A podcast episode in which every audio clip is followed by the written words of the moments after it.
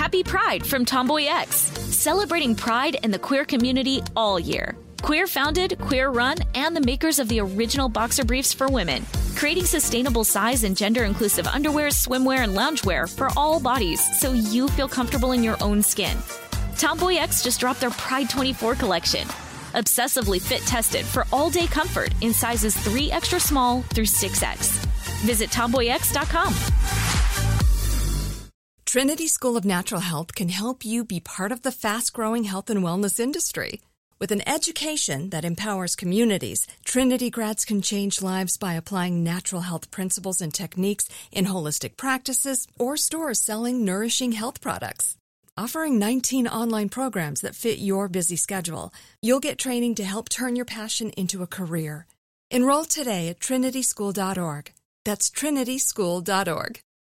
When you buy Kroger brand products, you feel like you're winning. That's because they offer proven quality at lower than low prices. In fact, we guarantee that you and your family will love how Kroger brand products taste, or you get your money back. So next time you're shopping for the family, look for delicious Kroger brand products because they'll make you all feel like you're winning. Shop now, in store, or online. Kroger, fresh for everyone. L A S I K, LASIK.com. Have you been thinking about LASIK but not sure if you're a candidate? Just go to LASIK.com slash quiz and take our free candidacy quiz. In just a few minutes, you'll know if LASIK is likely right for you. And if it is, we'll connect you with experienced LASIK doctors in your area. Start your journey towards 2020 vision. Take our free candidacy quiz at LASIK.com slash quiz. Yeah, LASIK.com. Easy to remember, so you know where to start. L A S I K, LASIK.com. What's Epstein my bar virus? Why was that your intro? Why Because, was that your intro? What? Sophie, as as with all of our podcasts, this show is sponsored by the Epstein-Barr virus. It is Yeah. not, but okay. Have you had mono? Mm-hmm. No? Well, maybe try it. Maybe try mono. Hell yeah. It's good. It might cause multiple sclerosis later in life. There's all sorts of things that mono Hard to tell. Hard to But tell. you will know if you had it if you ever take the Epstein bar exam, That's right. which is a mm-hmm. test. You mm-hmm. get the rest of the joke. You can I do it for free do. on this podcast if you sign up for a week of food. we love the Epstein-Barr virus. You just like Every- to make our poor editor bleep things. I do. I do. It's I fun. do. I'm so sorry for him, Chris. Well, once upon a time when we still went to the office, somebody dinged my car. Maybe. I'm not 100% sure, but I've decided it was our editor. And it was not is- Chris. It was. You don't know that, Sophie. You don't know that he didn't come You in. can't prove it. You don't know that he didn't do it. oh wait, Uh, unless I you do. did it. Do you want to know Unless how you I know did it. that? I've seen his Why? dogs. His dogs are honest. He would never do Mm. that. Well, It was the. It was the. You know. You're who on it blast, was. Chris. You know Huh? who it was. and I don't know who it was. It does wrench us back onto topic, which is Harlan Carter and the birth of the national. Well, not the birth of, but the rebirth of the. Like this is, it's it's like a racist. You know how Gandalf is like Gandalf the Grey, and then he mm-hmm. he gets reborn as Gandalf the White after Yeah. fighting a Balrog. Right. The NRA gets rebirthed as a white supremacist organization after fighting the Balrog of the Black Panthers assembling legally with guns to check police power. Yeah, yeah, yeah. yeah. I may have lost the thread a little no, bit. I got you. You, Yeah, you got it. shall not Uh, pass, gun control legislation. All right, we figured it out. We got it. We, got it back on. Yeah. it. It got Yeah. there. See, people, this is how the sausage gets made. Mhm. So disgustingly. now we're talking about the NRA, and particularly we have this over the Gun Control Act. This this first big clash between Harlan Carter's people and the old guard. Mm. Um, and the old guard wins, right? Because they're still broadly speaking in control. But it become that like they kind of sack like it, in the course of winning, it becomes clear that an awful lot of perhaps most NRA members are actually not on board with the direction they want. Um, Right. Are really excited about this more fundamentalist attitude towards the Second Amendment. Um, and while Harlan Carter was busy building the bones of a fundraising and lobbying machine that would dominate conservative and really, in a lot of ways, American politics for the next half century, the old guard were wistfully looking back to the organization's past as a sporting association and, and figured maybe we could go back to that, right? Um, and so they are the conservatives. Harlan Carter is the radical, right? Um, politics kind of leaves a bad taste in these people's mouths. Um, because again, they're all aristocrats, right? Um, Yeah. they're all like they're they, they're kind of like Joe Biden. They want to have all of their friends, right? They, they- Yeah. like on, on both sides of things. They don't want things to get too political because that gets nasty and it reduces the number of people who can give you money. Right, So yeah. in 1973, the old guard had purchased land in Colorado, and they wanted to turn it initially into a shooting range, which is a pretty normal thing for the NRA to do. Um, but in 1976, they decided to go with a grander plan: the National Rifle Association Outdoor Center. This was going to be a massive compound dedicated to classes on like woodcrafting and wilderness, you know. Stuff and conservation research. There's supposed to be like scientific research done there, and also other sporting skills. And of course, there would be a shooting range there, and people would be able to hunt on the land. But like, guns were not the primary purpose, right? It was like a whole outdoor recreation center for the NRA. And this was in line with they wanted to expand the organization because that's obviously there's more money and whatnot, but they didn't want to like hone in on guns entirely. Right. They wanted to be like, well, we could be like the we could be like the the American go-to organization for like outdoor, you know, sporting Yeah. and stuff. Um so in order to help them kind of make this shift, right? Because this is at this point, but that is different from the NRA's initial vision, as is Harlan Carter's vision, right? So they're both trying to move it in different directions, right? It's become Yeah. clear that like this thing the NRA had been isn't going to continue, and the old guard has a vision, and the new guard has another one. And so the old guard hires a PR firm, the Oram Group, to help them drum up funding to make this facility a reality because they need tens of millions of dollars to build this thing. It's a pretty uh, impressive vision. Um, and they hope that the they see Carter's built this like massive fundraising arm. He's getting all these people organized on behalf of his Second Amendment absolutism, and they want this PR firm to help them like take back like power from from Harlan Carter and like get Sure. people on their side. Yeah. Now, here's the Be thing. like, yeah, you know, Second Amendment absolutism is fun, but what if we built a rec center? Yeah, what if we had a rec center for rich people? You Yeah. can see what this is kind of like how you've got like those those like old political ghouls in the the the the Democratic Party and like the parts of the Republican Party that turned into Mm-hmm. Yes. the Lincoln Project who opposed Trump with like very slick political ads that did Right. nothing, whereas Trump just got people angry and that works a lot better Yeah, than like yeah, yeah, yeah, yeah, anyway, this is a, a version of that same fight, right? And part of how you could tell the Oram group was not going to succeed in their goals is that their founder, the, like the, the guy they're named after, their founder, is this wealthy New York philanthropist whose most prominent clients before the NRA were Planned Parenthood and the NAACP. So Oh boy. this the, these this guy maybe doesn't get the base of the NRA and is Yeah, going to have yeah, trouble yeah. speaking to them, right? Yeah, yeah, that's going to be a problem. I might, see it that as might be a problem. Yeah, I mean, it's one thing if it's just like, uh, hey, we have two different branches of conservatism or whatever, but uh, no, these guys are going to be politically and morally opposed with each other. It's gonna, it's not gonna. It's not gonna work out well. It's, it's not going to work out well for them. It may have. It, it may be such a bad idea that literally anyone could have called it. um, but uh, the NRA bigwigs they bring this guy on the team, um, and his goal uh, and his organization's goal is to chart like a safe new course for the NRA in which they kind of keep out of politics.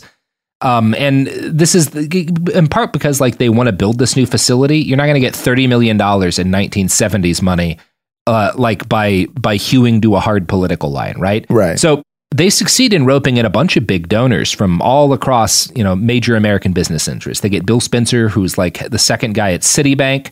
Uh, they get Ezra Taft Benson, who's the highest apostle of the Mormon Church. They get a bunch of oil and gas industry bigwigs, all of whom agree to like start putting money into this project. So, in order to like celebrate that they've found enough rich old dudes to fund this thing, the NRA sets up a big party on their land in Colorado for all of these these rich guys, um, and they basically host like a multi-millionaire summer camp. People are like camping in their private jets on the land, like they park their private jets there and like sleep on them, and then they hunt and fish in the daytime. I love it. Super relatable. Um, very exactly right. You see again, Car. This this just makes it really easy for Carter to be like, well, these guys don't have your interest at heart because they don't, right? Yeah, like, no. yeah.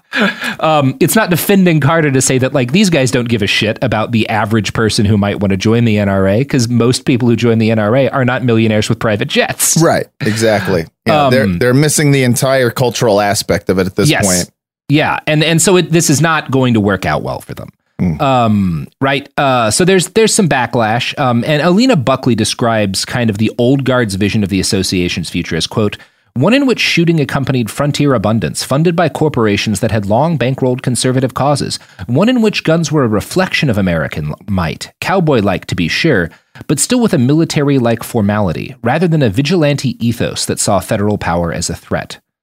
So again, the NRA, this is the attitude the NRA works with the federal government in order to ensure this sporting culture and in order to ensure a degree of military readiness, which is basically back to their old principles, as opposed to the NRA is, a, is an association that enables individual Americans to be vigilantes, right? Right, Like, yeah. which is more what Carter's pushing. Yeah, yeah, yeah, Um, yeah, yeah. The fun, the fun type Carter, of NRA. the guy who was a, a vigilante, you know? right? Yeah, yeah, yeah, So while the old guard are hobnobbing with the great and good, Harlan Carter is making a strategic alliance with a gun industry journalist, a guy named Neal Knox. Now, Knox had been educated at a Christian college in Abilene, Texas. Um, and the fact that he comes from Abilene is a red flag. Um, Oh yeah. Just in general, don't go to Abilene. I will. Um, no, it's almost as bad as Brady. So, um, anyway, uh, sorry, Abilene. I wish I knew anything about Texas. this is this sounds- is just Texas lore. You have Yeah, to, yeah, If, you're if- doing if you some- come some from local Dallas, heat as I do, here. you have to shit on every other city in Texas. um, Yeah, yeah, yeah. So that people don't notice how terrible Dallas is. right, right, right, right. Um, so I, I like to throw a lot of flack Houston's way in order to Yeah. ignore that their food is better. Um, it's whatever. So he goes to Abilene College, and he, every social find on Neal Knox will note that he marries his wife because she was the only girl on campus who kept a rifle in her dorm room. Um, well, hey, you know what? That's love, right? Like That he finds his he finds his person. Good for Yeah, him. he was interested in safe sex. Am I Yeah. right, fellas? Oh boy, We're having Um, fun. I mean, it is. This is like getting into like how different some things are in the country. But like at the elementary school where I went to, it was not uncommon for like um people, particularly like teachers, to have like guns in their cars in the parking lot. And at the high school, like kids would regularly have their guns in their cars in the parking lot during like God hunting damn. season and stuff. Well, it's like they're hunting rifles, right? Because they're like, oh, okay, okay. it's this is in like Idabel, Oklahoma. Like it's not uncommon during the season. Like you go straight from there to like whatever blind you've got. yeah, Um, so again, this is like different different time. Um, but also Neal Knox is a very modern kind of gun guy who is going to help make the NRA into like the gun culture war organization that it Yeah. becomes. yeah, yeah. He's like, um, sounds like the kind of origin story of like the first guy horny for guns. That's going to be normal. Like Horny- he's going to normalize being horny. No, he's going to normalize being gun horny, but also with conspiracy baked into it, right? That's one of the keys, right? It's not just like an appreciation for guns; it's an appreciation for guns within this like conspiratorial milieu that Neal Yes, Knox is a- like. He's the a guy on this. Yes, it's a, it's a, yeah. He's uh, he's read the Turner Diaries and shit. Yeah, I mean, he uh, he would have been the kind of guy to help write them. Um, Ooh, not that he was, because that's a different set of guys. Although they are kind of connected by the Goldwater campaign, but that's another story. Um, Ooh, as the Dallas Morning News writes, Knox was, yeah, I'm just going to quote them walking through this guy's background. In the mid 1960s, Knox, Knox worked as a reporter and editor with newspapers in Vernon and Wichita Falls before getting a job as founding editor of Gun Week, a newspaper covering firearms issues of the day. From his base in Arizona, the bearded gun evangelist spent the next 40 years railing against gun control and pitting himself against NRA leaders he saw as too compromising. In the 1960s and 70s, the gun industry and the NRA were inclined towards pragmatism, said Jeff Knox, who's his kid from his home in Buckeye, Arizona, and willing to make concessions. The elder Knox believed strongly that the Second Amendment was absolute, and he especially didn't like the idea of registering guns, which to him raised the specter of a dictator confiscating all arms and subduing the citizenry, Jeff Knox said. At one point in the mid 1990s, Neal Knox even suggested the assassinations of Kennedy and King might have been staged to build support for gun control. Oh, so boy. Knox is the start of specifically the strain of the American right and American gun culture that kind of culminates in Alex Jones, right? Yeah, right. And he's not super big about pushing that, but he is like the first kind of prominent voice to start talking about like these these these false flag shootings attacks exactly that were made false flags, specifically right? for gun control. That's Wow. one of the big things that Neal Knox introduces into American culture, at least helps to introduce. I'm not going to claim that he was entirely on his own there, um, but he's like he's like the vanguard of that kind of guy uh, Yeah. who winds up doing the Sandy Hook conspiracy shit later on. A- And it's it's worth noting though that while when Knox partners with Harlan Carter, again this is 76 77. So he has not yet started pushing conspiracies outright. Mhm. Um, but you can see kind of where he goes is where he he and Carter helped to lead a lot of the gun culture. Um, And yeah, uh, so these guys, the old guard, see Carter and Knox and see them as like unhi- kind of unhinged, but even more than that, they're, they're not primarily objecting necessarily to their goals as much as the fact that they're so extreme that it's going to take away funding, right? It's going Right. to reduce the NRA's ability to attract a lot of like people to f- give them money for their right. It was the. Republican establishment during like Exactly. Trump's run. They were just like, listen, we agree all Mexicans are rapists, but you're not going to get the nomination by saying it. And it's like, want to bet? Yeah. Yeah, exactly. Like that's that's kind of like you they're arguing like these people are too extreme. The NRA will like die out if their kind Right. takes over. And Harlan Carter's like, "Oh, motherfucker, you want to see how to make the NRA make a lot of money? I will show you some things." He's about to. Yeah. So one Friday in November of 1976, the head of the NRA purged 80 staff members loyal to Carter, right? They fire everybody with like very little warning. Because again, Carter spent years getting his Border Patrol guys in there. So they try to get rid of all these people. And what becomes known later as the Weekend Massacre. And Harlan, it's the only massacre. That um, Harlan resigns from his position in protest. Uh, and Alina Buckley continues, quote, and Gun Week, Hand Loader, and Rifle, all publications Knox had once edited, writers began reporting rumors about a shakeup at headquarters. The Oram Group's report on the outdoor center had been leaked, and gun group leaders around the country bristled at its language. And this is from the, the Oram Group's report. In the public mind, the NRA's current image is based almost totally on its supposed opposition to any form of gun control. This public image constitutes a weakness for fundraising. A new piece of, again, very bad at being at their job, by the way.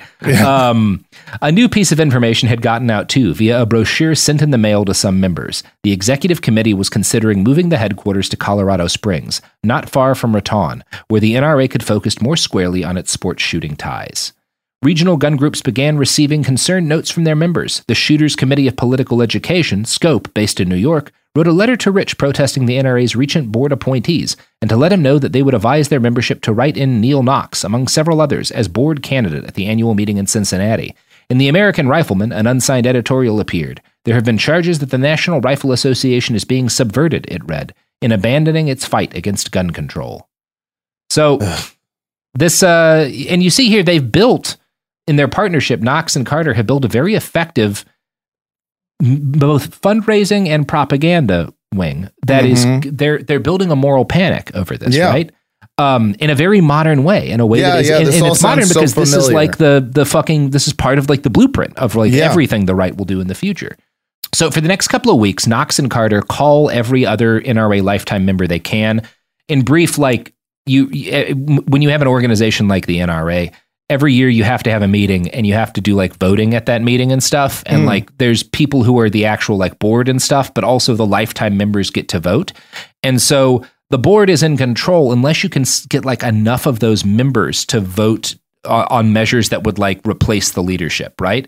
So, and they didn't, they had never worked, no one had ever really tried to do this before. Like, Right. the fact that the members get to vote had kind of been like, like stock options voting, where it's like, right. Yeah, I mean, the, the random citizens who control 20% of the company's stock get a vote, but like our CEO controls 45% and his best per- friend controls 20. So it doesn't matter what they say, right? Right, Th- yeah. That was the, the thinking.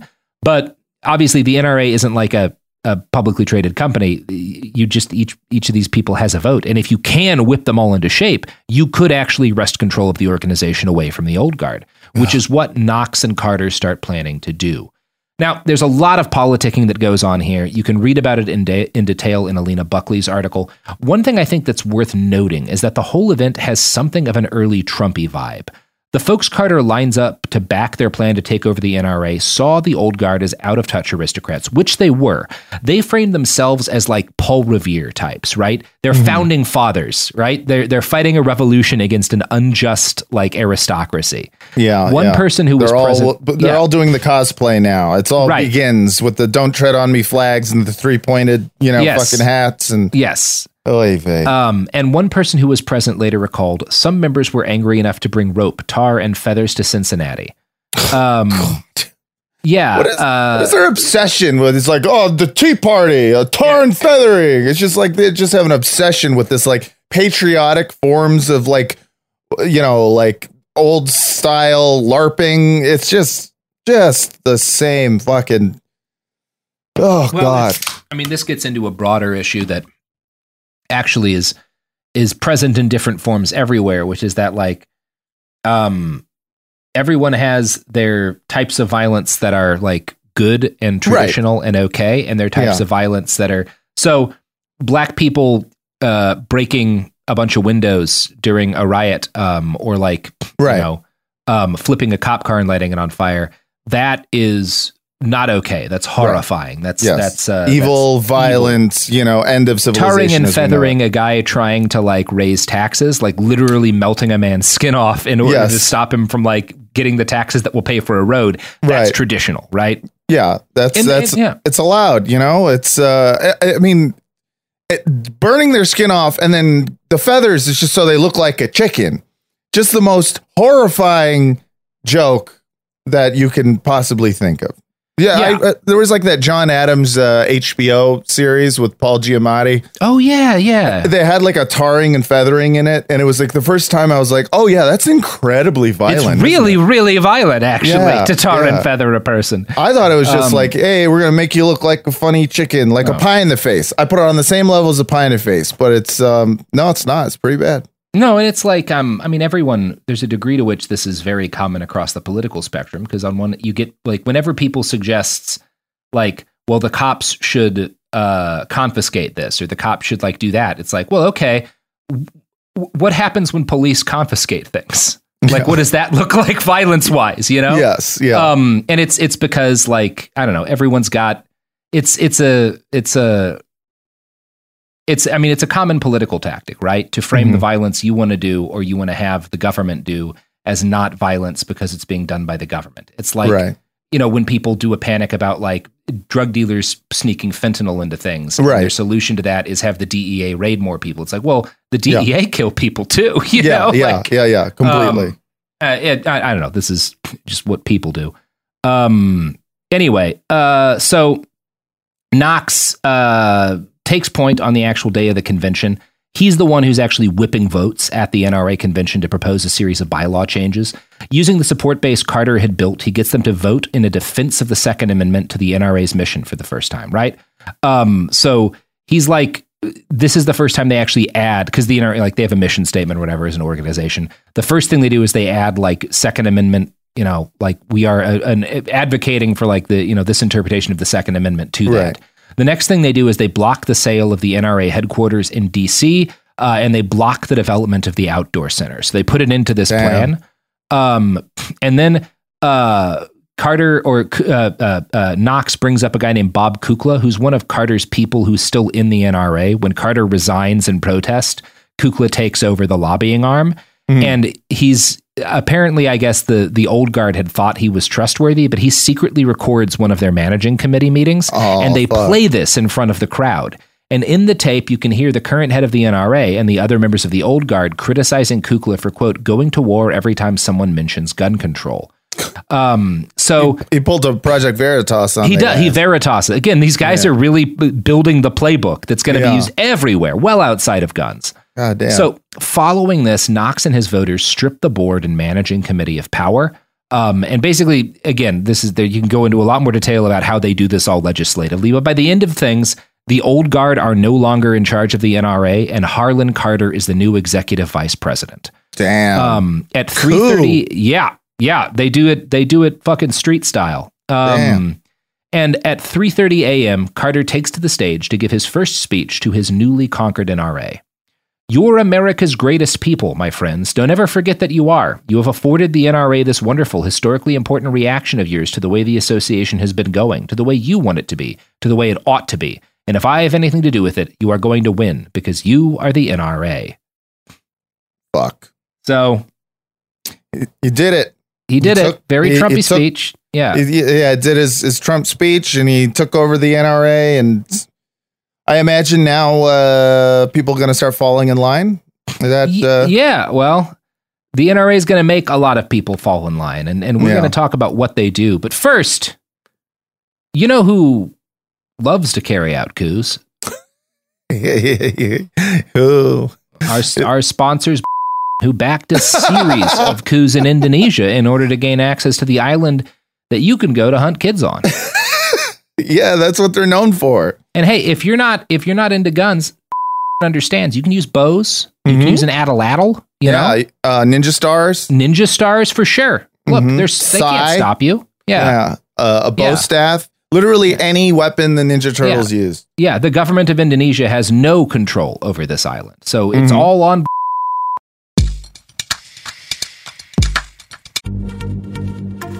Happy Pride from Tomboy X, celebrating pride in the queer community all year. Queer founded, queer run, and the makers of the original boxer briefs for women, creating sustainable size and gender inclusive underwear, swimwear, and loungewear for all bodies so you feel comfortable in your own skin. Tomboy X just dropped their Pride 24 collection. Obsessively fit tested for all day comfort in sizes 3 extra small through 6X. Visit tomboyx.com. Trinity School of Natural Health can help you be part of the fast growing health and wellness industry. With an education that empowers communities, Trinity grads can change lives by applying natural health principles and techniques in holistic practices or stores selling nourishing health products. Offering 19 online programs that fit your busy schedule, you'll get training to help turn your passion into a career. Enroll today at trinityschool.org. That's trinityschool.org. L A S I K, LASIK.com. Have you been thinking about LASIK but not sure if you're a candidate? Just go to LASIK.com slash quiz and take our free candidacy quiz. In just a few minutes, you'll know if LASIK is likely right for you. And if it is, we'll connect you with experienced LASIK doctors in your area. Start your journey towards 2020 vision. Take our free candidacy quiz at LASIK.com slash quiz. Yeah, LASIK.com. Easy to remember, so you know where to start. L A S I K, LASIK.com. Xfinity has free premium networks for everyone this month, no matter what kind of entertainment you love. Addicted to true crime? Catch killer cases and more spine-tingling shows on A&E Crime Central. Crave adventure? Explore Asian action movies on Hayya. Searching for something extreme? Check out skating, snowboarding, and more on Fuel TV Plus, the global home of action sports. And find crowd-pleasing bops on iHeartRadio's Hit Nation playlist. There's new free shows and movies to love every week. Say free this week in your Xfinity voice remote. Oh, we're back.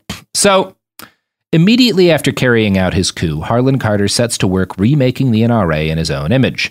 One of his first hires is a guy you may have heard of, Matt, Wayne LaPierre. Ah, yes. Ah, yes. Good old Yeah, Wayne. There we go. W. Big Wayne. Yeah, Big LaPierre. P- Pepe Le Pew, pew, pew, Yeah. pew.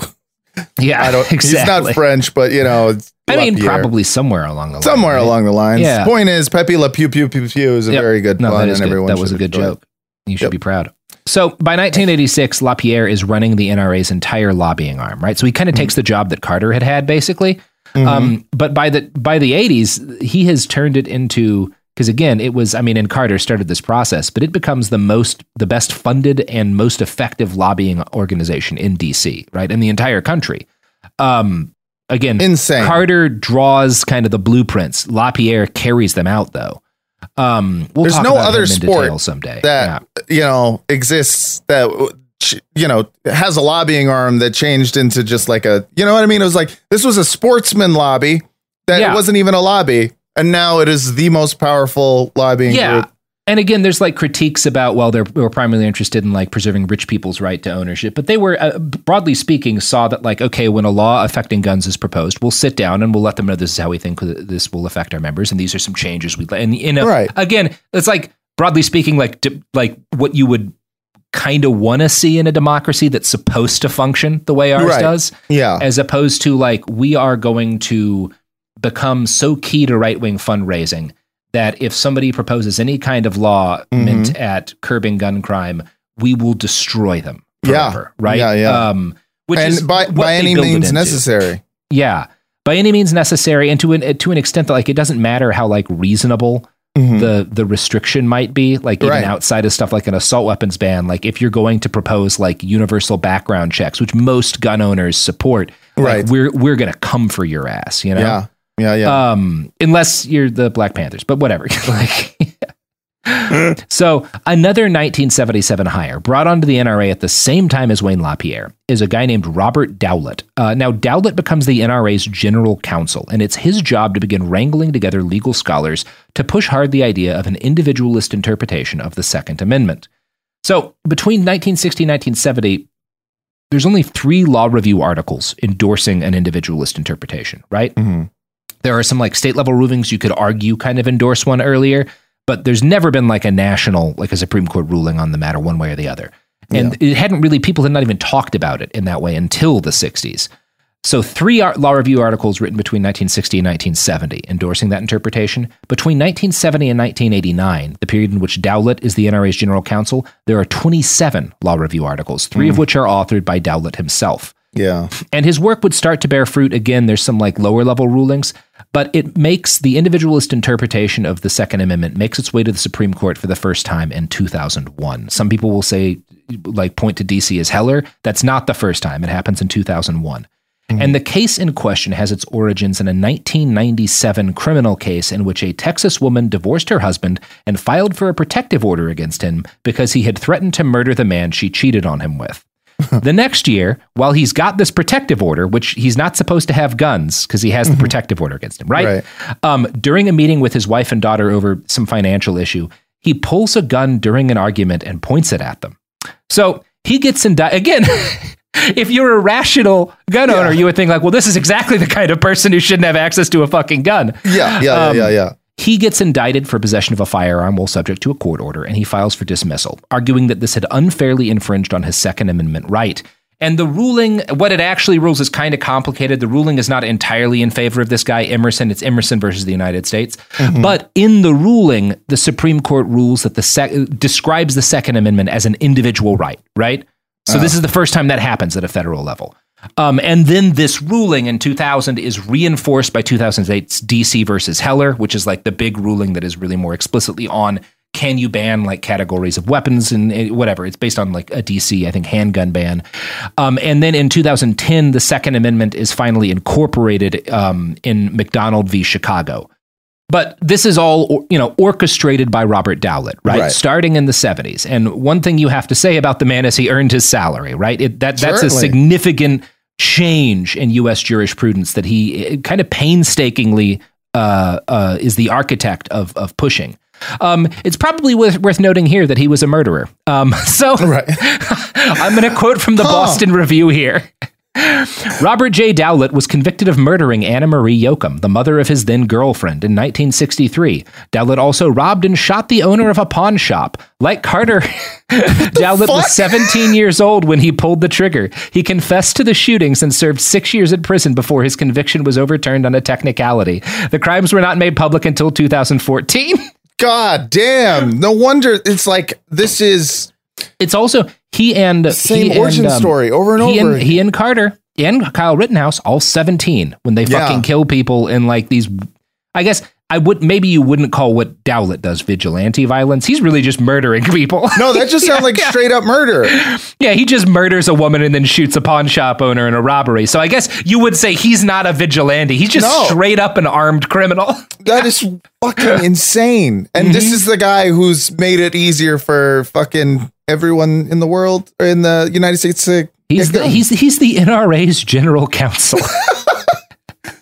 So at one point I assume he went to law school? Yeah, yeah, yeah, yeah. Because again, he gets off like like uh like Carter does, right? He gets off and then he goes to college and then I he- mean, he you know, starts his career. good- good for them, I guess. nice to know we live in the land of opportunity like that. I believe Yeah. firmly that people should be able to get a second chance after making a mistake, especially when they're, you know, uh, not a legal adult I mean, a age. sec- but- a cer- I believe in certain second chances for certain kinds of mistakes. I think Right. perhaps if you murder your girlfriend's mom and then shoot a pawn shop owner during a robbery, Mm-hmm. an avenue that we ought to close to you is representing the National Rifle Association I as feel a like lawyer. that's right. like, like maybe that's not okay. yeah, I mean, you know, it's like, listen, that guy explicitly does gun crimes Yeah. For fun. This perhaps like. should not be his job. I want to know what happened with the with the the relationship.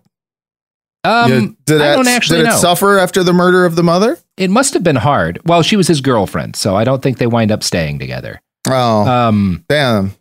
yeah, it's like you know, with Harlan Carter, I think a 17 year old who, in a crime of uh, racism, commits a murder, there should be some way for like that person to be rehabilitated, but Sure. perhaps they should never be allowed to be a border patrol officer. Yeah, yeah. Right. I mean, you know, there's like little things like not giving them I don't know, uh, authority over other people or requiring them to use lethal force as a Yeah. part of the job. And maybe the guy who murders his girlfriend's mom shouldn't help to be an architect of federal gun policy. Perhaps, I mean, it just it perhaps sounds not that guy. It sounds rational, Yeah, but you know what? I don't know if that's. yeah. I think I think it'll work out fine. I'm I'm not even arguing against an individualist interpretation of the Second Amendment because again, I don't really believe that the Constitution is something that we should treat as a religious document. But not Yeah. this guy, not this guy making that case. If you're gonna make that case, maybe Ross Dowlut shouldn't be the man doing it. Seems Um, seems like not. No. Um, so that's cool. Um, and the Boston Review article I found does a good job of pointing out that the NRA's embrace of this specific legal interpretation does not occur in a vacuum. While Dowlut's arg- ar- lawyers are making their case, right? So while they're, and again, this is a very, it's a pain, it's 40 years. It's a painstaking process of build, well, not, it's, I guess, 20 ish, uh, 23, something like that. Long Um, time. But while they're making their case, the NRA is carrying out mass mailing campaigns, some of the most extensive in political history, and they're publishing magazines that reach millions of people. Um, they're paying for ads in all of these different gun press magazines. They're pay- having paid spokesmen show up and talk radio stations, right? And part of like what they're doing, they're obviously they're arguing for this interpretation of the Second Amendment, but they're also pushing a cultural change, what some scholars have turned the termed the tactical turn in U.S. gun culture. Again, even to the extent that like I mean. Uh, it, it- one thing that liberals get wrong is like it is not new for civilians to own on a widespread scale military grade weapons. Among other things, one of the most popular guns in civilian hands that the NRA before its political turn sold to people was the M1 Garand, which was the U.S. service rifle of World War II, right? Right. Um, but what is really new is is that it's is this is this kind of paramilitary turn for gun owners because people were not buying M1 Garands primarily to like play act as soldiers. They were buying them because the Garand is a perfectly good hunting rifle, right? It's a 30 six, which is a, a very effective hunting round, um, and those were cheap, right? So it was a good uh, weapon to buy. So people are not dressing up as soldiers with their Right. M1 Garands primarily, right?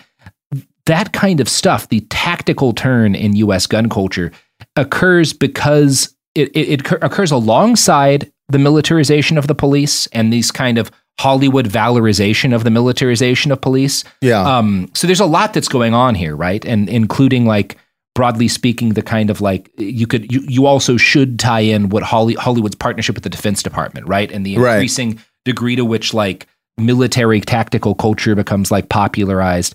But the NRA recognizes like this is th- there's a lot of promise in this. Number one, you can get more people involved. You can you can sell more shit to people, which means you can have more companies funding the NRA who are not selling not just guns but all this tactical gear.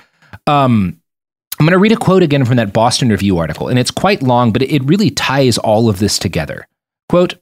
Though the story of this tactical development in U.S. gun culture is complex, I focus in this essay on a few particularly crucial components.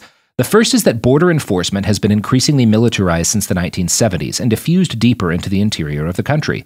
This has blurred the boundary between domestic and foreign conflict, brought the use of exceptional police powers into nearly every U.S. town, and turned militarized border security into a ubiquitous mechanization of radicalization.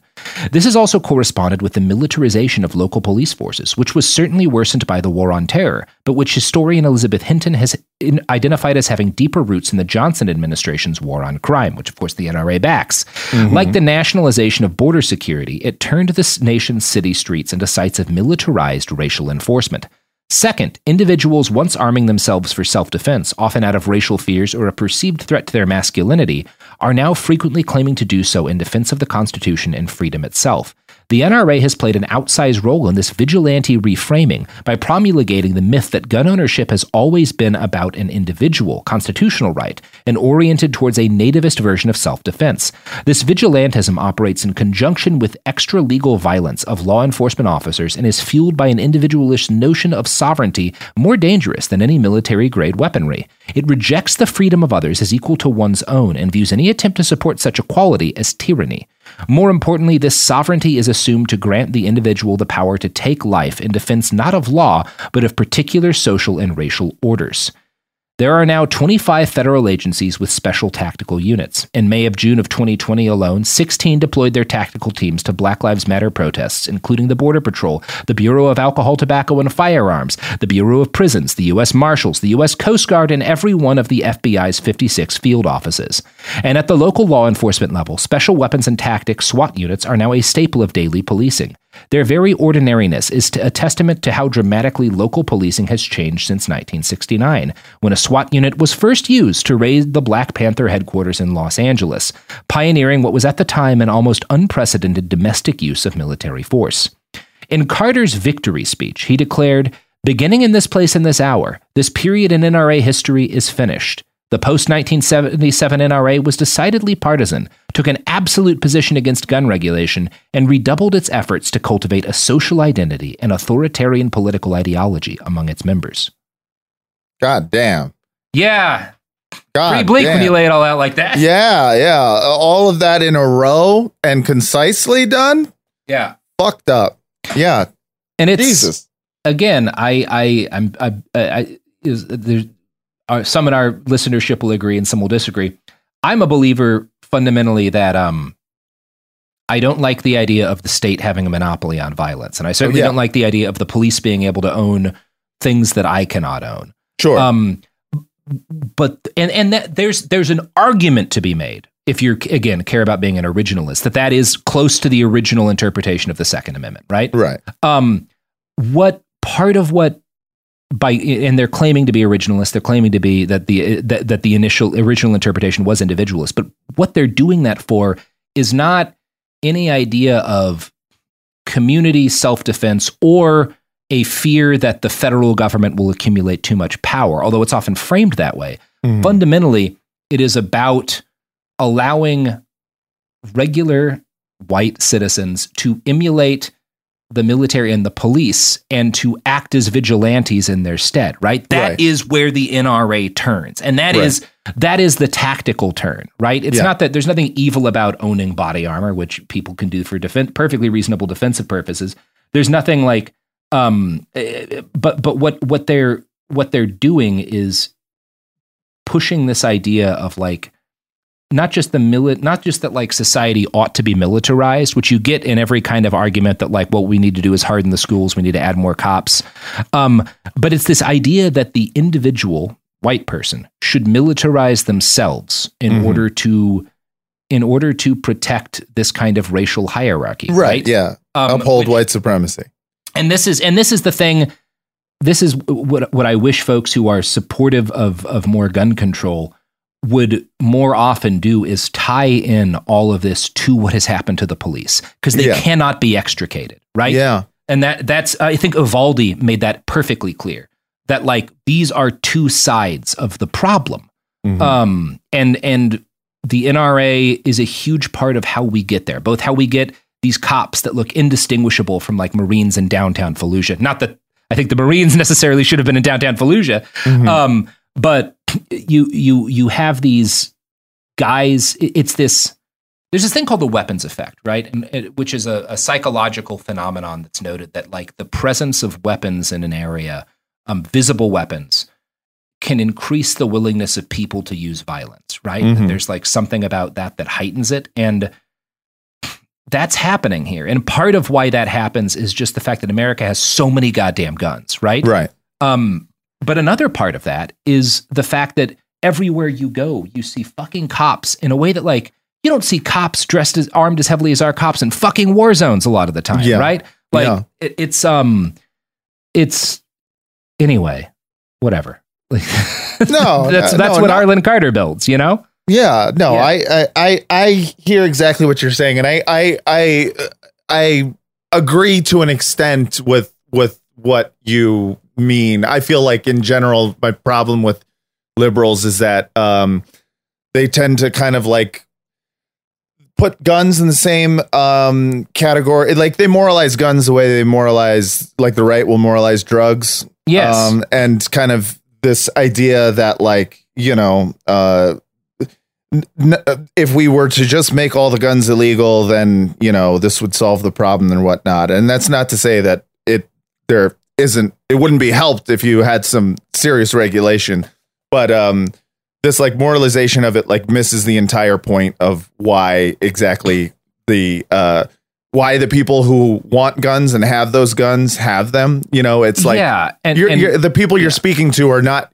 it's people speaking to the choir. Liberals often just speak to themselves and go Yeah. like, uh, "Isn't it crazy that you know all these people have so many guns?" And it's like, yeah, well, while you're talking amongst yourselves, all these guys have created an entire Yeah, family they've- filled with guns. It, it, and it's like looking at these right wing like militias that people are rightly like concerned to see militias marching Sure. around U.S. streets like threatening people, and but also failing to see the thing that is like, well, every one of those guys has friends who are cops, and like a Yes. significant percentage of them are cops, which is why a whole bunch of cops were present at January 6th Mm-hmm. and that's a huge chunk of it. And like you can't you can't divorce your desire to reduce the number of guns in American culture from the need to reduce the militarization of the police because they are Right. both in, inextricably tied to the problem, Yeah, um, which is the constant gun violence in this country has has has two points that need to be really like hit on. It's not it's not just civilian gun ownership; it's also the way in which the state uses and legitimates armed force. Going back to even the earliest days, where it's like, yeah, in Texas, your right to carry guns was heavily restricted, but if you were a white vigilante who carried guns to do racist violence, you would often get off, right? Yeah. Even though you'd broken the law, right? right. Like Harlan Carter, you know? hmm Um, anyway, under Harlan Carter, the NRA's membership triples from 1 million to more than 3 million. Um, it would reach 5 million members under Wayne LaPierre. Obviously, the NRA, we're not going to get into this a lot, but it's like well past its prime at this point for Mm-hmm. a variety of reasons of primarily rampant corruption. Um, there's a pretty good podcast about like what the fuck happened there, but Yeah, it's called Um, "Pod Yourself a Gun," a Sopranos podcast. I'm, Yeah. I'm, kidding, I'm sorry. Um, so the NRA tops out at about 5 million members. Um, but as of 2017, about 14 million Americans claimed some sort of affinity for the organization. And Sure. I forget who did the poll, but whatever. Um, and one of the things that's interesting here is that, like, that's like a lot of people to get around anything, but that's also not a lot of people as a voting block compared to the mm-hmm. entirety of the United States, right? yeah, yeah. And so looking at that, you have to kind of marvel at the success of the Totally. NRA in making their ideas a cornerstone of right wing politics. it's hundred percent. actually- I was just thinking to myself Yeah. that seems like a low number. It's it, right because it, again, if you look at actually polling of Republicans on gun control issues, they are a lot less hardliners on guns than you would guess by how the party acts. And it's because the party's ability to fund elections for decades was heavily based on who could get the NRA's approval, right? Yeah, got to Um, get that A plus rating. Exactly. Uh, in 2016, they spent more than $30 million on Donald Trump's campaign. Um, and this, again, people often miss this. Like, my parents are were hardcore right wingers, right? So was my whole family. I had like two relatives who owned guns, like my grandpa and one of my uncles, right? Yeah. Um, and I did go shooting as a kid, but my parents didn't have any. My aunt and uncle didn't have any. There were not guns in the house of, of my Yeah. family in Texas, you know? Um, because like it's actually not as integral to conservatism as a as a at least I mean this is again changed because the culture wars have accelerated. So like Yeah. this is that uh, there's less conservatives like the ones I grew up with when there, Right. when there were today. But the NRA it wasn't that everyone on the right was in lockstep. It's that the elected leaders were scared to cross them because that's where the fucking money came from. you Right, know? of course. Um, that's why they were able to wield, wield power so effectively. Um, one of the most peculiar but also influential aspects of Harlan's time in power was his repeated and intense defense of cheap, shitty handguns. And this gets us to the Saturday Night Special. Here we go. So, Saturday Night Special, in brief, like there's a type of handgun uh, that was very cheap in the 70s, uh, up through in the 80s and stuff called a Saturday. It was nicknamed the Saturday Night Special. It's like a five or a six shot, usually 38 caliber handgun. yeah, Um, these are still guns like this are still used in violent crime way more often than like the guns that are politicized. Like cheap handguns in general are the primary guns that are used in violent gun crime. yeah, Um, although what, what what is a cheap shitty handgun is different now because actually six shot revolvers are kind of pricey these days as opposed to like um, a Hi-Point or something. Yeah. Um, but yeah, so this is a cheap shitty handgun. Um, and these are particularly low quality handguns. They were not like well made as a general rule. right. Um, they didn't always work. They did not always. We are. Yeah, that's that. We're building to that. Okay, Um, sorry. Jumping the gun. So you have this Oh! massive crime rate raise Mm-hmm. that starts in the 70s and really like peaks in the early 90s. And Mm-hmm. again, a lot of Joe Biden's career is based off of this like violent crime panic that starts Yeah. in this period. And one of the first like legislative like tsunamis that forms around the crime surge is around this fear of the Saturday night special. And uh, one of the reasons why people are so scared of the Saturday night special is that it is a gun that black people can afford. Right. Right. Right. Yes. It is a cheap handgun, and so it is affordable for those folks. Mhm. Um, Harlan Carter opposed new legislation to ban the Saturday night special. Um, although he didn't do it on the grounds that poor people deserved firearms, but fascinatingly, on the grounds that they were shitty and broke easily. Um, and this is one of the most incredible arguments I've ever heard from the from NRAontherecord.org. Quote: Speaking in opposition to le- opposition to legislation that aimed to ban Saturday night specials and other inexpensively produced handguns, Carter stated in a 1972 speech before the NRA's executive committee, "I can produce actual cases that the cheap handgun that snaps in a police officer's face instead of firing has saved many, many lives." And the question arises: What are we trying to do? Upgrade the quality of handguns in the hands of our criminals? God. That's an amazing logical argument. Yeah, I mean, it's like he has a point, a really fucked up evil point, and it's also he's getting straight to, I mean, the crux of it here, which is like he he's lucky to be in a situation in which he can claim like, oh, actually, I don't want to ban this because this makes me feel safer to know that they have, Yeah. you know, the uh the poor. Their their quality of, handguns is is uh Yes. it's way worse. Yeah. There's a lot there's a lot that's messy on this whole this whole Mhm. thing, but it is very funny.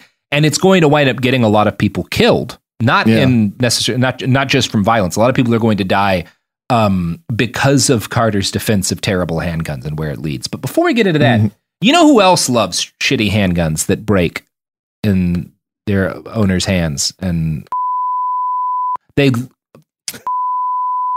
I'm sorry, Sophie. absolutely loves it.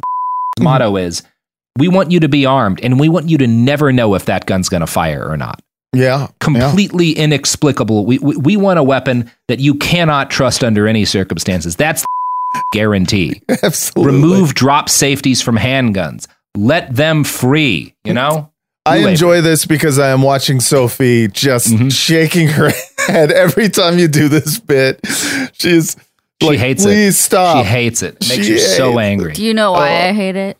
Why is that, Sophie? Because there's like 50 Reddit threads of people being like, wait, what is this? I've never read about this Who has before. who has a child hunting island? Yeah, Is he? And I Yes. just, it just feels like betrayal to I our listeners. Nom, nom, nom, I nom, nom, love nom, nom. with most of my heart. I like fucking with him. Yeah, I yeah, know. yeah. I, I, I- I feel the same way towards them that I do with my cat when I like I when I like pick it up and I like toss it in the air and it hates it, but it can't. Yeah. it can't. I, it has to let me like squeeze it and and wrap it in a blanket. It's and yeah, it's called a rent. It's called Mhm. paying rent. Yeah, that's Chitty. right, motherfucker. Yeah, you gotta be adorable for me. Sometimes your fear makes me smile. hmm I feel Yeah. the same way about our piggies. You know, everyone, it's like you feed the slop to the piggies and you let them oink, hmm but it's you, you're the farmer. Remember That's that. right. You're the farmer. Well, I'm the Yeah. farmer. You are. Yes, exactly. Robert, Anyway. remember? Don't do that to the goats. I don't think it'll work out work out well for Oh, you. it's really fun to fuck with the goats. If you pick them up, like they don't know what to do with their little legs and they just like kick in the air and then you can hug them. It's very cute. Oh, Yeah. I love it. They go, "Meow, meow, meow, meow, meow." except for my boy goat. He he's the ram. He loves it. He fucking he'll as soon as he sees you, he'll run up because he wants to get cuddled. Damn, um, His dude's rock. sister hates it, but Yeah. whatever. Anyway, of course here's she does. ads. Of course she does.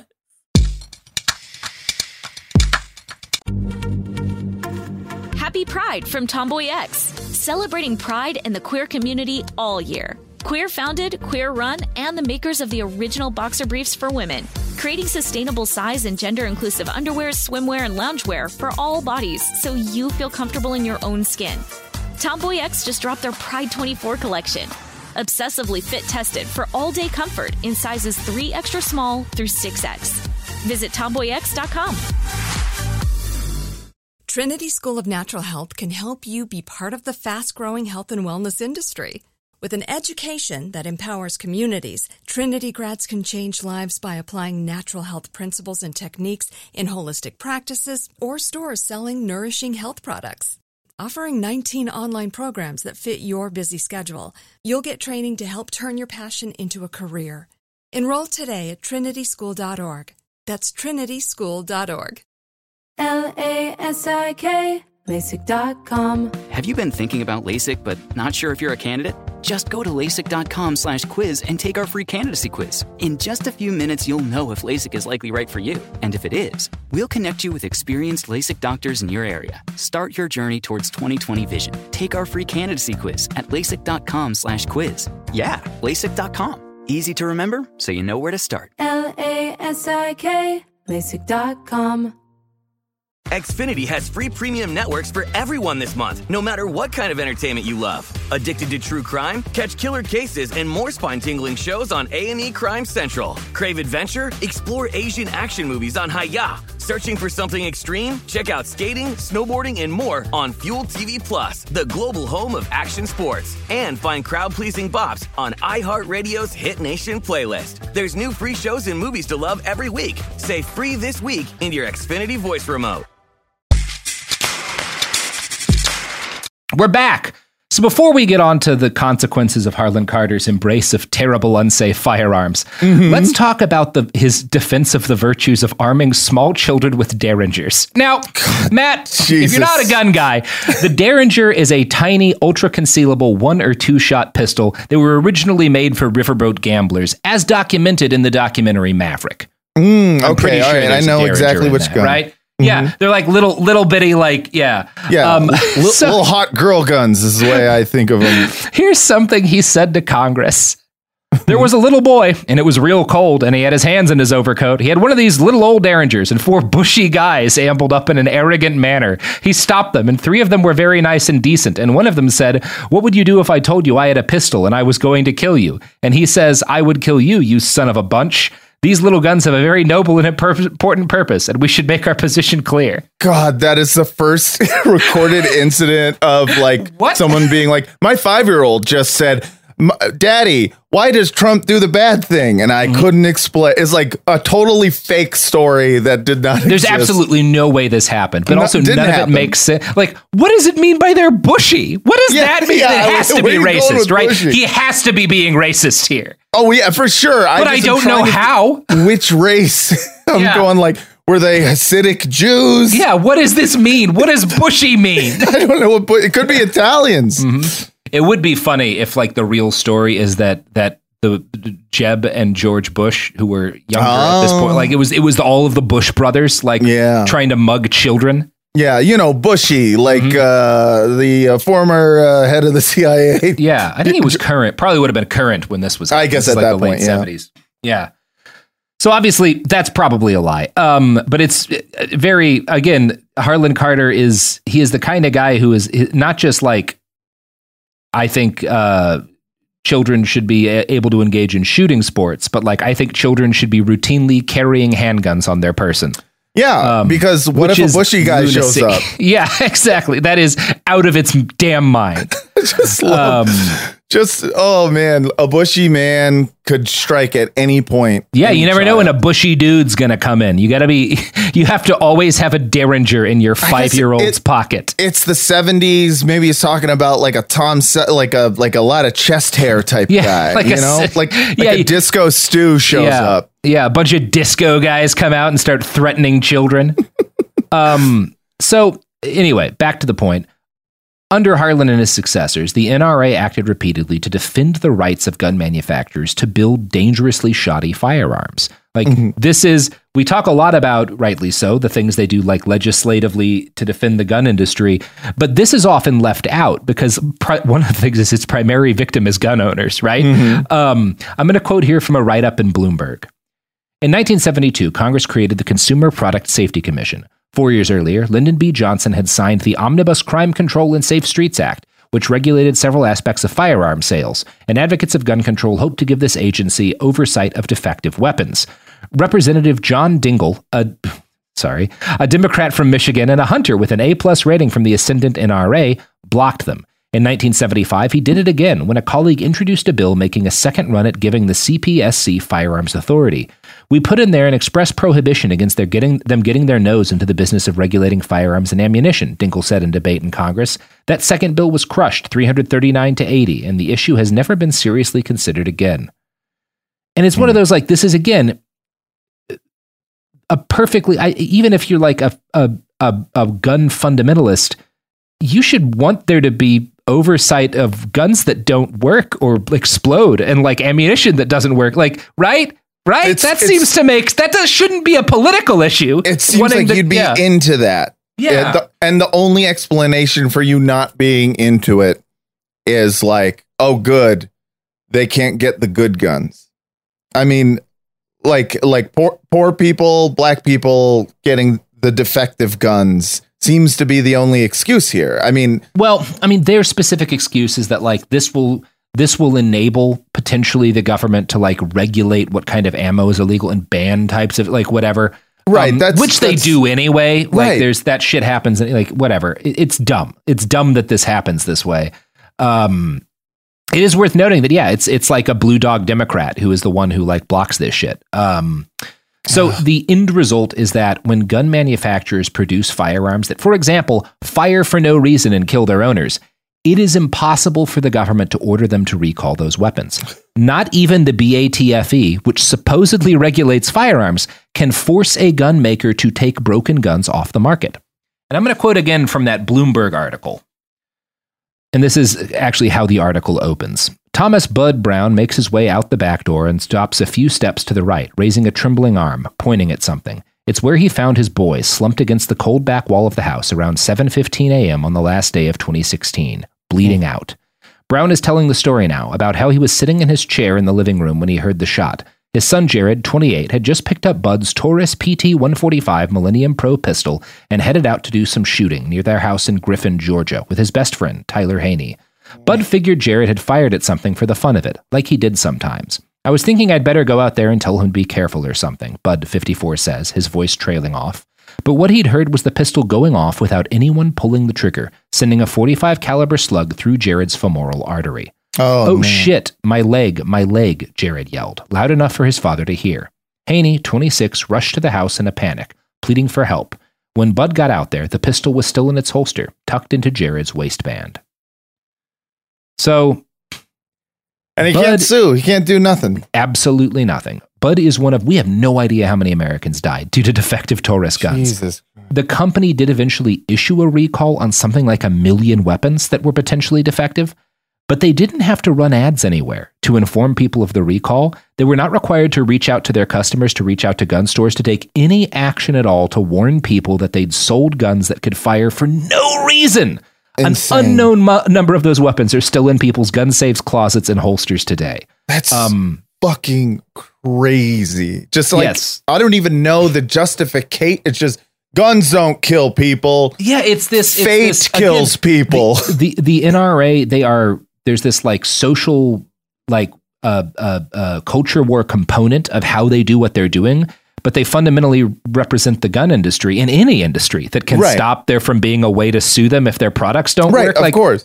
d- we'll do it if they can. You know, Yeah, Um, yeah. It's just, it's just, it's, yeah, it's so insane to get to a point where it's so clearly a manufacturing lobby Yeah. mixed in with a culture war issue that just creates death everywhere. Yeah, it's and it's. I mean, again, for among other things, don't buy Taurus guns for any practical purpose. Um, but Absolutely. Uh, in the 1990s, more than 40 U.S. cities filed lawsuits against gun manufacturers, spurred on by a surge in violent crime. This was the super predator era. Um, now, I can't speak as to the legal merits of the individual cases of these cities against these gun manufacturers, but the response the NRA chose was interesting. They used their lobbying arm to launch a campaign that got Senator Larry Craig of Idaho and Representative Cliff Stearns of Florida to propose a piece of legislation that would end all pending litigation against gun companies and prevent any future litigation. It took a while to actually get the law, which is the PLCAA, written. Uh, and by the time it was introduced, George W. Bush was on his second term. In October 2005, he signed the PLCAA into law, which blocked lawsuits from seeking damages on gun industry companies for unlawful use of a firearm, right? So if the company could be sued for like breaking the law in some way, um, but they cannot be sued for what people do with their weapons. And I have some conflicting feelings on some of these lawsuits, but one of the things that people will point out is that the advertising of a lot of these companies, um, like leads to the like, and this is a big thing, like the Sandy Hook lawsuit, right? One of the big issues, one of the big like points that used to justify like the suing against the Bushmaster who who made Right. the gun that was used in Sandy Hook was this um this ad campaign they'd just done where it was like a, a, a consider your man card reissued and they would like send you a man card with an AR-15 and it's it's it's again there's um again I, I this is like a complicated thing to get into entirely but there's a debate to be had and and to my mind the area in which it's kind of most relevant to have this debate is on to what extent is does the way the gun industry tries to sell weapons to people um, complicit in when those weapons are used for violence. So, for example, Mhm. when Daniel Defense launches an ad where you have like a Bible verse and a small child holding an AR-15, Mhm. um, to what extent does that help to lead to? To what extent does that help make gun culture in the United States more violent? Right. Right. Um, and this is not really what the lawsuits are for. Like the Uvalde families aren't suing Daniel Defense, or they, they're attempting to right now. This is all happening at the moment Yeah. on those lines. But to my mind, that's kind of the most. That's the thing that like I think there's a point on. um, sure. I mean, that, it's like, uh, I mean, the way cigarettes were marketed changed, you know, Yes. uh, were regulated like crazy and yes, has actually had an effect on yes, the amount of smokers. yeah. And so anyway, again, I, I have some complicated thoughts on like suing companies for the unlawful use of their products, but there's like anyway, the, the PLCAA kind of end, ended that for a long time. Yeah. This is starting to be challenged, but for for 15 or 17 years or whatever, made any kind of like debate meaningless, right? Because Right. it was just uh, prohibited, and it was prohibited again. This is the NRA spent a lot of money on George W. Bush's campaigns. You know, Right. um, I am wondering if the like Mhm. initially the Hitachi magic wand actually was a back massager, and if you Ah, could sue yeah. sue a company because it gave your wife an orgasm. Well, th- like again, there I, I think people do need to consider when we talk about like to what extent should a gun manufacturer be liable for something about a mass shooting. There are some unsettling implications to some of that. Um, Right. It's not a super cut. It's not as cut and dry as certain other things are. Yeah. Um, and I'm not think- saying it's a slippery slope necessarily, but I am saying that I thought it was a back massager, Yeah, and now Sure. it's better at making my wife come than I am, and that it always seems, has been.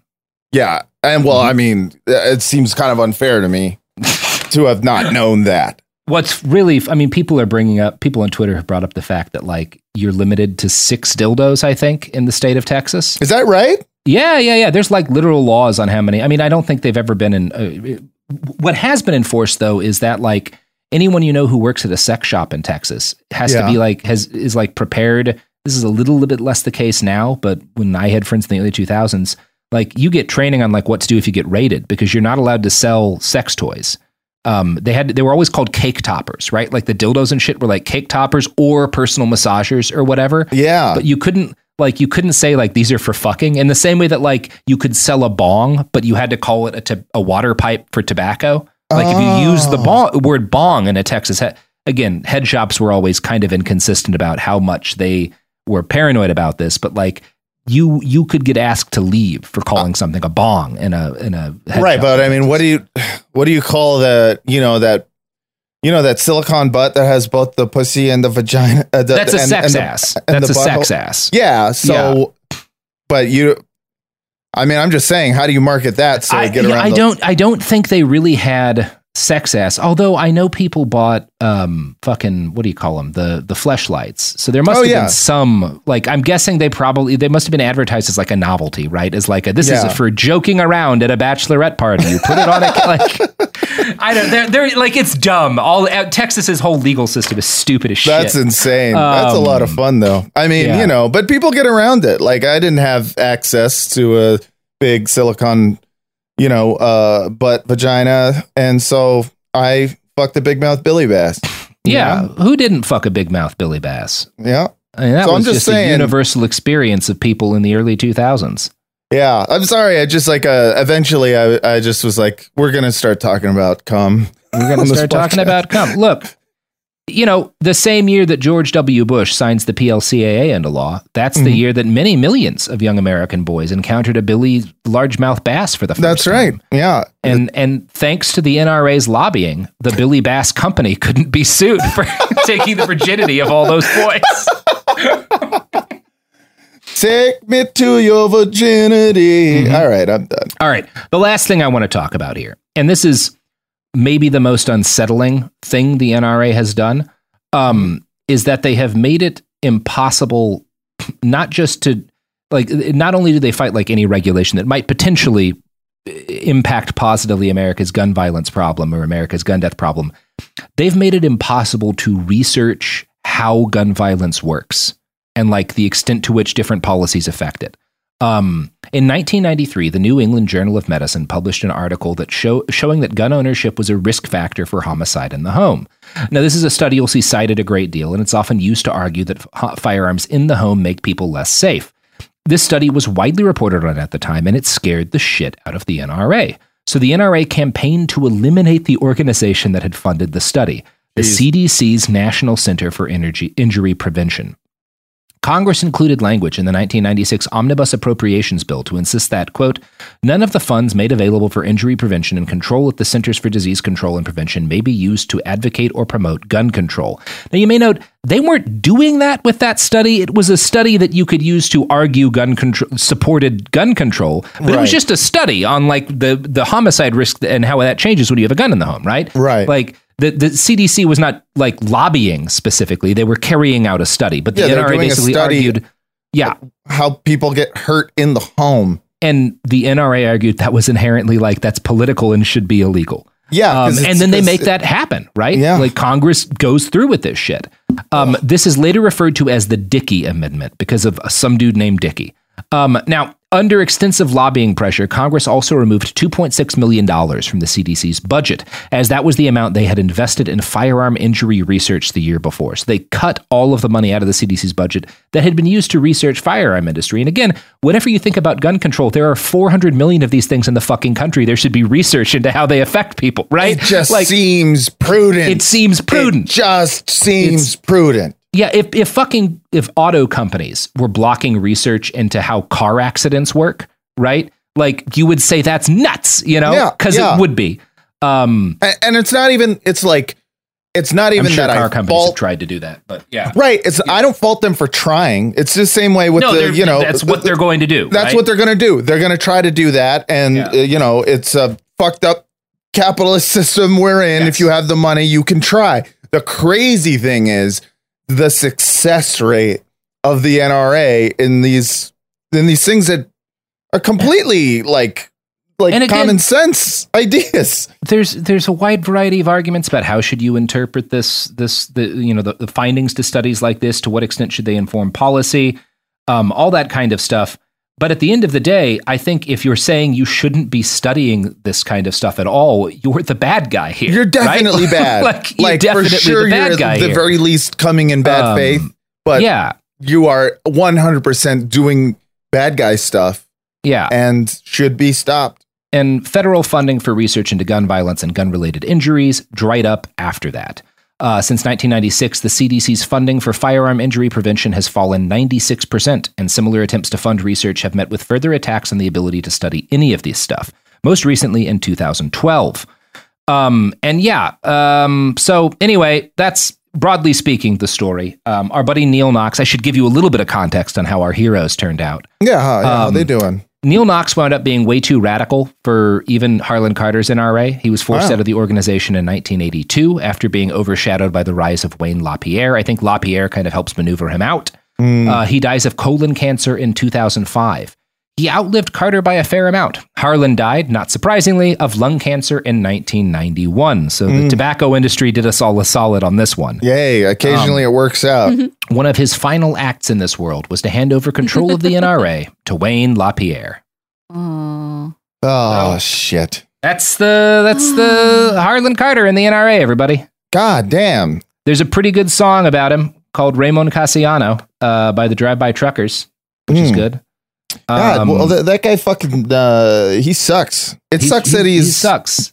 that he's dead too. I feel like the one of the big reasons why I'm just like I don't you know I'm not for like hey let's make guns illegal or whatnot is because like I feel like guns might end up being very useful in uh stopping all these ridiculous you know fucking NRA lobbies you know what I'm saying yeah, and this is um I have I have tried. I think I've done a very good job of like not inserting a bunch of my own specific opinions on gun control because Mhm. at the end of the day there is a history of here and it deserves to be like talked about sure um, without a tremendous amount of editorializing.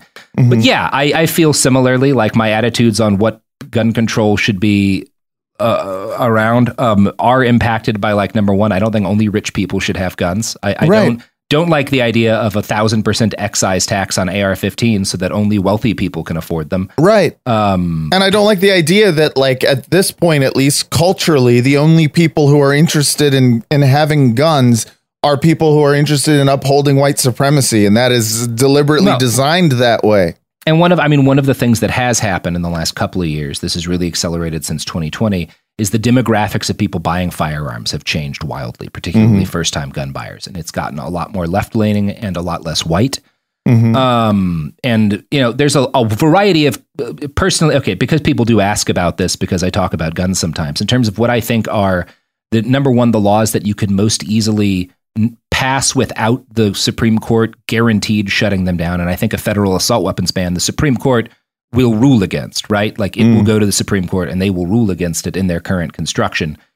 Outside of like talking about should we stack the Supreme Court, whatever, like Biden's Right, right. not doing that. So um, stuff that I think would not number one would not necessarily like obviously anything is a crapshoot with the Supreme Court. So literally anything could get turned down. By the Yes. because they're about to rule on um, a concealed handgun carry bill anyway.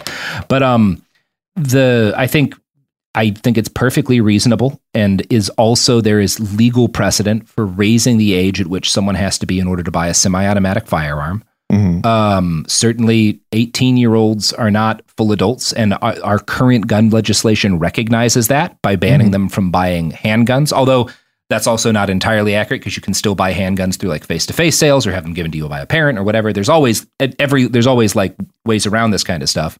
Um, but it is it's been established since I think 1986 that the federal government regulates stop does not want people under 21 buying handguns. So Mhm. it, it's the kind of thing where if you were to pass a law extending that to semi-automatic rifles, you'd have a stronger argument in front of the Supreme Court if it came to the Supreme Court in order to like defend Mhm. that piece of gun control legislation. And both of our most recent mass shootings, as of this recording, there may have been another one by the Yeah, time yeah, this no, drops. yeah, let's not um, we're gun. 18 year olds who bought a gun and immediately carry it. So I, I do think, just on a moral level, there's a case to be made that yeah, this might fucking save some lives. And I Mhm. think the best thing you could do, you would probably not have to call it a red flag law because that term has been politicized, but a law that would allow you to take guns and stop people from buying guns if they have a history of domestic violence and violence towards women and making violent threats of mass shootings, which seems like a no brainer. Mm-hmm. Yeah, Again, like everything, it's been that- politicized to a stupid degree, but the, the Buffalo shooter was on, had been doing like threatening shootings and Mhm. threatening women and like had, was on law enforcement's radar. Should have been, it should be possible to do something there, right? You'd figure, and uh, yeah, I feel like that. There's so many like common sense like laws that uh, you're Yeah. that don't exist that you're surprised every time you find out Yeah. they don't exist. And I, I, uh, I do think um I think one of the things where gun control advocates make a mistake is focusing on universal background checks. Not because I don't Mm. think it's a good idea to have background checks for buying a gun, but because nearly all of the guns bought and even used in massacres were by people who passed a background check, including the Buffalo and Uvalde shooters. They both like universal background checks. They they pass those. So Yeah. like that that's not as much of the solution as I think something like an effective kind of again. I think you would need a better term than red flag law because, Right. but also maybe I don't know. The right's going to culture war whatever you try to do. Um, right, but yeah, I, I- everything's poison pilled no matter what. You can Yeah, name so- it any fucking euphemistic, nice yeah, call it thing. the if you hit your wife and kids, you shouldn't have a gun bill. But of course, one of the issues with that is that you're going to disarm like forty percent of the police. so, right. like I, I can talk about like what I think would be a good idea. At the end of the day, like I don't Yeah. know like what I what actually is going to pass. That's a totally Mhm. different fucking conversation. And Yeah. No, I don't I don't know what the answer is. I know that uh one thing that I don't think the answer is is um is this like mutually assured destruction thing where we're all armed at all times and that's the society we live in. Uh I also know the answer isn't um every like liberal and leftist being like, "Oh, well, I'm, you know, I'm going to trust that the government cops and the police will keep Yeah. me safe from this- the bad men." And so I'm like it's it's hard to know. It's hard to know what to do. I mean, w- this is a very difficult issue because again, people a lot of people say, "No, it's simple, just like ban the guns." But it's like, well, how are you going to do that? There is Yeah. legal precedent. There is a Supreme Court, and also there's a police force that's not going to disarm certain people. Like this is not as simple as you're making it out to be. Mm-hmm. Right. You can say it is the guns, and yeah, of course, access to guns is like why a lot of this is happening. But also, like that doesn't.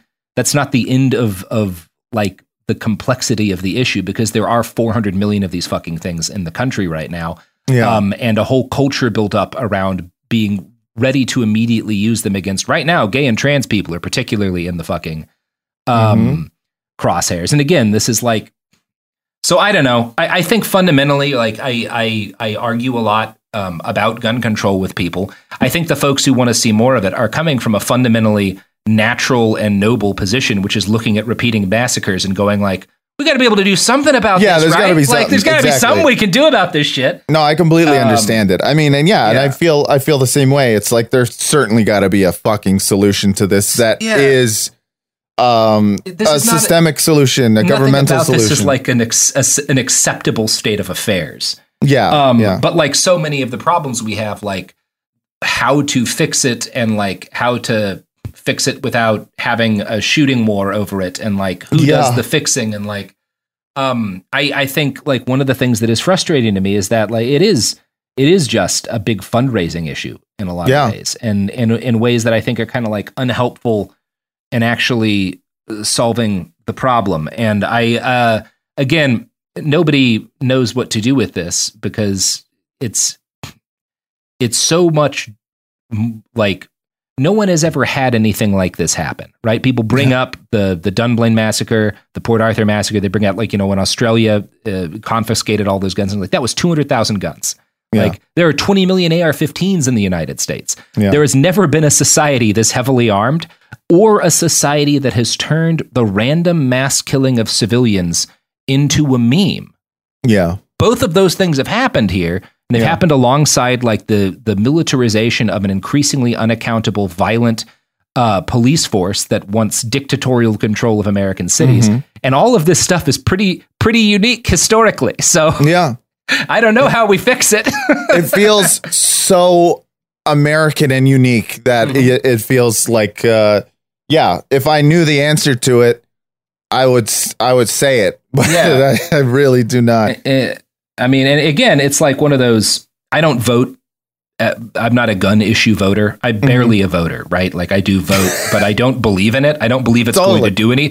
I vote as I vote as like a. Well, what if I'm wrong? If I'm Mm-hmm. wrong, and it's best to vote and and vote, and and the people who say you got to vote. For, if I'm wrong and they're right, then um, at least I. I, Yeah. I put in the vote and I tried that thing. I don't think it's going to work. I don't think they're Right. going to solve any of these problems. I think um, other things are going to be happening in the future that are not what we recognize as part of American politics, but are going to become the way things get decided in this country. And I think they're Yeah. going to be uglier and weirder than our parents were used to. But I do like voting is like a, well, okay, but maybe I'm wrong about that. It's the same reason I have a 401k, right? Right, right, right, right, right. Right. Exactly. Maybe there will be an economy in 30 Yeah, years and yeah, I'll get to retire. You know, it's the Like- same reason I own half of a Bitcoin.